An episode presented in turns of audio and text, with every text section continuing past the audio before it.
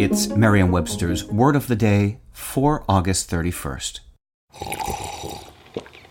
That's not just the sound of that first sip of Morning Joe. It's the sound of someone shopping for a car on Carvana from the comfort of home. That's a good blend. It's time to take it easy, like answering some easy questions to get pre qualified for a car in minutes.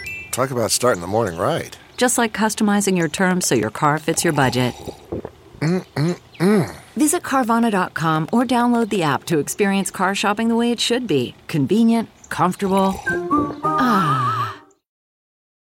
Today's word is brandish, spelled B R A N D I S H. Brandish is a verb. It means to shake or wave something, such as a weapon, in a menacing manner. In figurative use, it is to exhibit something such as one's intellect, ostentatiously or aggressively. Here's the word used in a sentence from the Daily Chronicle of DeKalb, Illinois.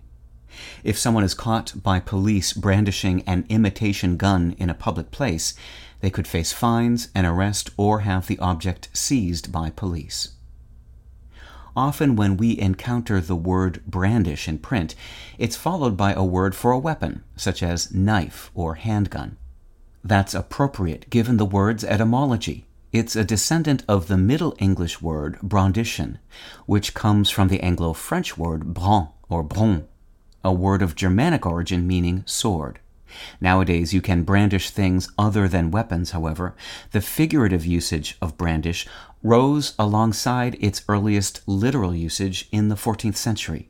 When you brandish something that isn't a weapon, such as a sign or a letter, you are in effect waving it in someone's face so that it cannot be overlooked. With your word of the day, I'm Peter Sokolowski.